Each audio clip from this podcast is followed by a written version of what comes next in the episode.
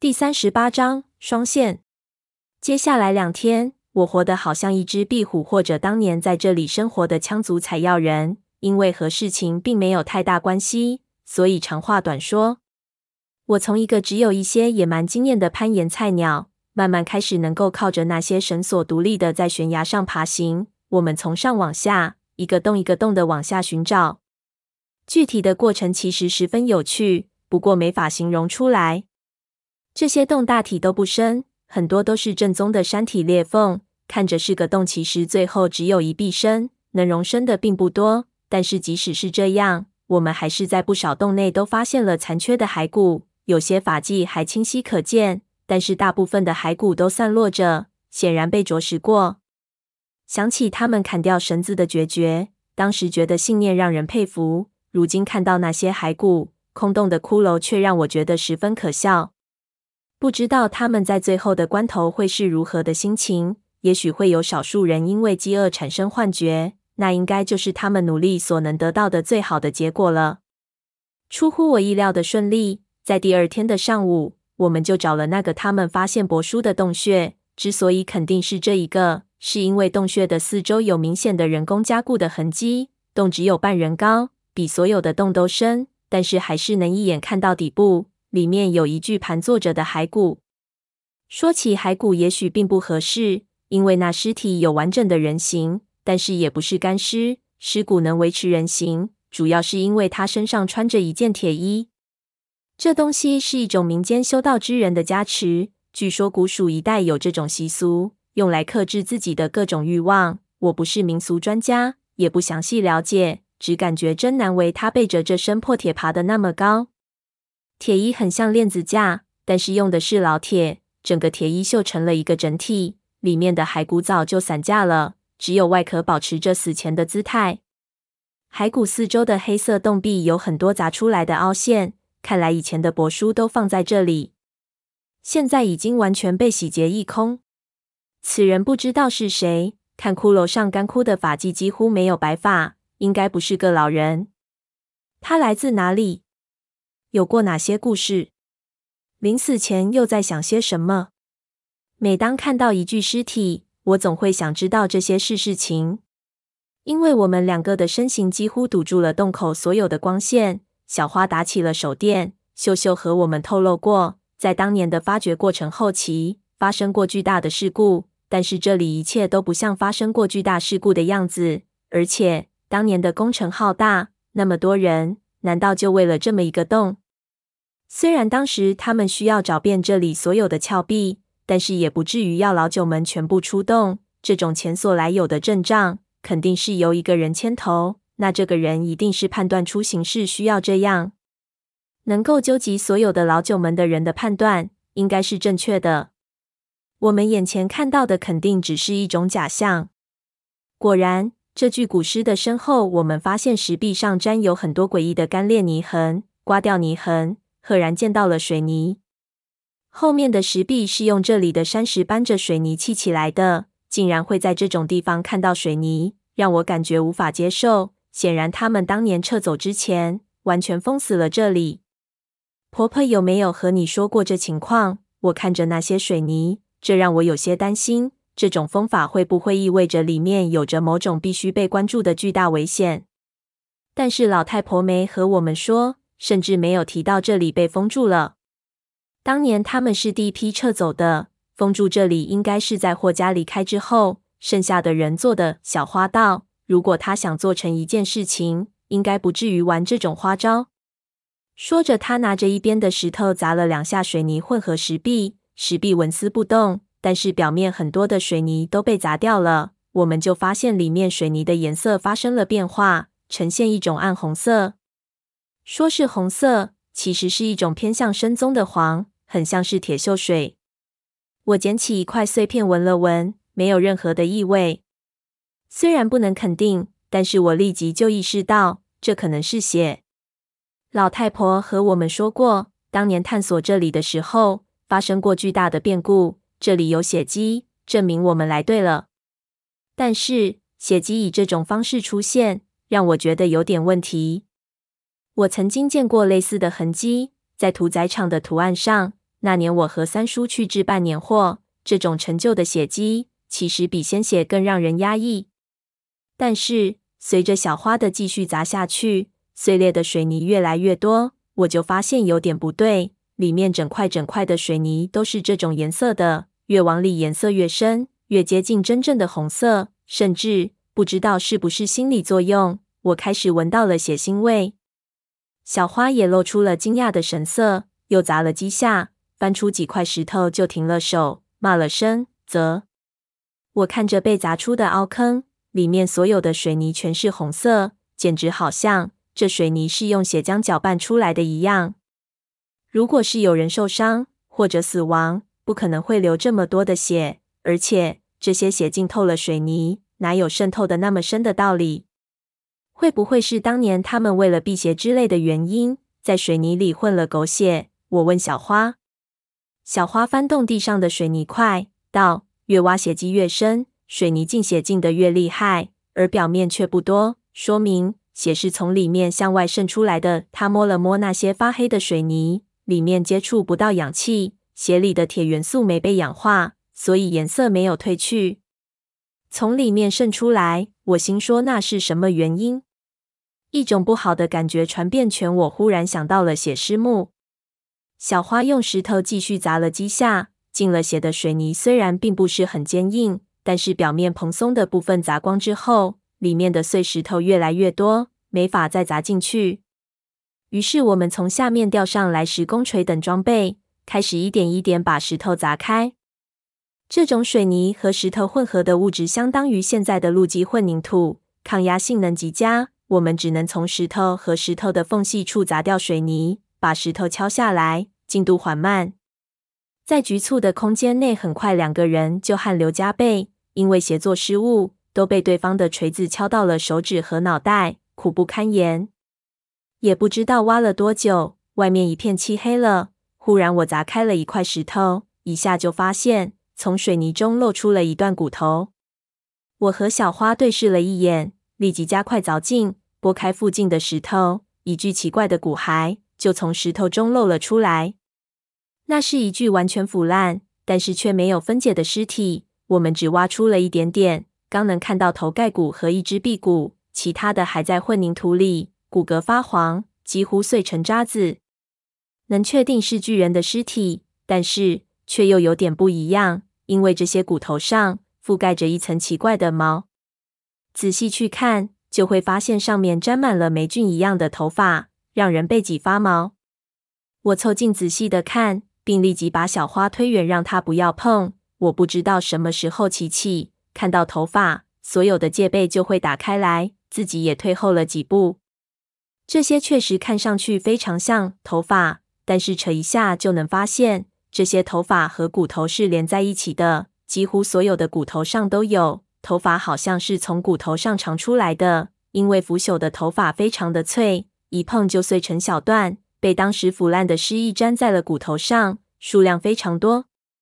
小花戴上了手套，拿起锤子就开始敲那个嵌在混凝土里的头盖骨，两下就敲碎了天灵盖。用锤子起钉子的那头挖出头骨的碎片，用手电往里一照，就看到颅腔里也挤满了头发一样的东西。不妙！小花就啧了一声。我立即意识到，当年他们在这里损失惨重，肯定不是因为什么事故。看来他们是遇到了什么诡异的东西。之前一直也觉得有点奇怪，如此强大的队伍，就算是遇到非常机巧的机关陷阱。也不会造成巨大的变故。老九们不是散道，就算死一两个人，以那批人的身手和经验，也会立即找出逃脱的方法。但是有些时候，是你手艺再好也没用的。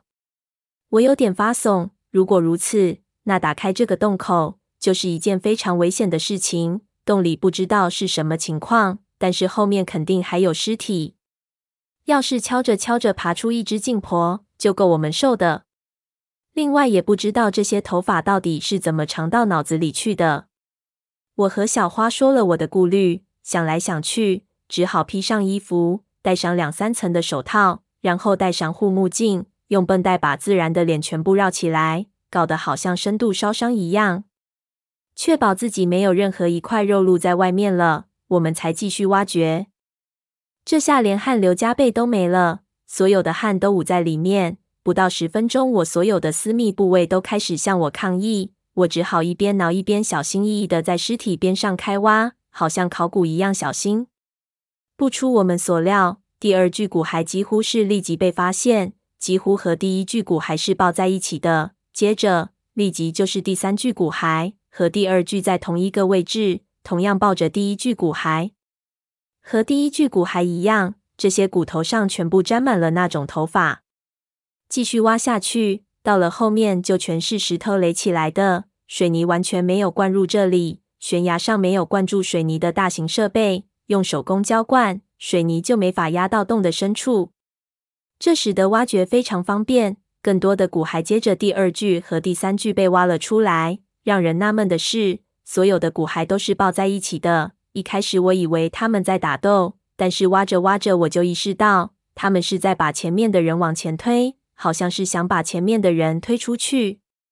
我忽然能再现当年的场面：外面的人在往里浇灌水泥，里面的人被乱石压住。他们大叫着“不要”，想把前面的人推出去，但是无数头发顺着石头的缝隙蔓延，将他们吞没。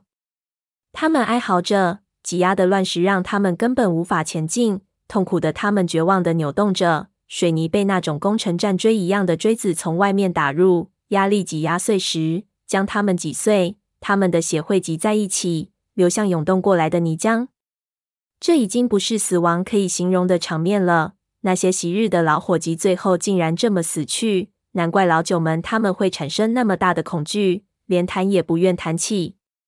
小花皱起眉头看着我，抓开套住头的塑料袋，用手指把汗湿的头发往后梳去，就道：“你是对的，这个洞穴的封闭。”不是在霍婆婆离开之后了，他们是在事情发生之后立即就封闭了洞口，才会有这么惊心动魄的场面。婆婆应该知道这件事情，为什么她没说？也不一定。我道，也许是她走了之后，剩下的那些人还不死心，还在尝试，才会出现这样的问题。小花摇头，你知道，在这种悬崖上装置一个水泥灌装系统要多少时间和力气？他们一出事之后，还没有逃出这个洞，水泥灌装就开始。这说明他欲言又止。我立即明白了他的意思，这是一个预谋好的状况。水泥灌装是一个保险，他们预计到会有这样的危险，所以在进去之前，他们已经准备好了一切。如果他们在里面出事，那么就把他们给堵在里面。他们是自愿的。小花看着那具骸骨，这让我好受了点儿。但是看他们这个样子，如果他们是自愿的，他们为什么会是这么一个状态？好像糖葫芦一样，一个推着一个。我道：“那你觉得应该怎么样？”小花用手电光照了照我。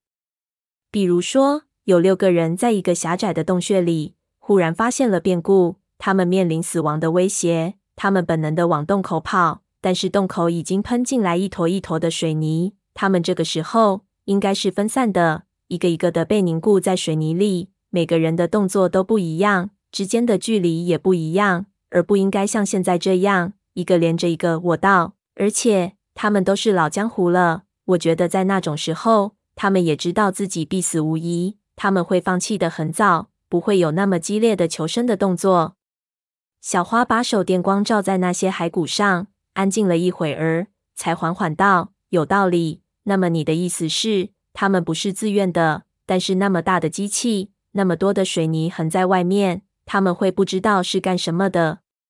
我心说未必。单从这件事情上来说，可以说得通的解释太多了。比如说，这批人是被人胁迫的，又或者是他们这么做是想把某样东西送出去。但是这没法解释另一件事情。我想来想去。就觉得只有一种可能性能够同时解释两件事情。我对小花道：“你觉得老太婆为什么不告诉我们这里被水泥封住了？”我不知道，也许她觉得这不太光彩，或者小花想了想，摇头。好吧，我承认这他妈很难解释。不过我知道她的目的性很强，她不会是在耍我们或者欺骗我们。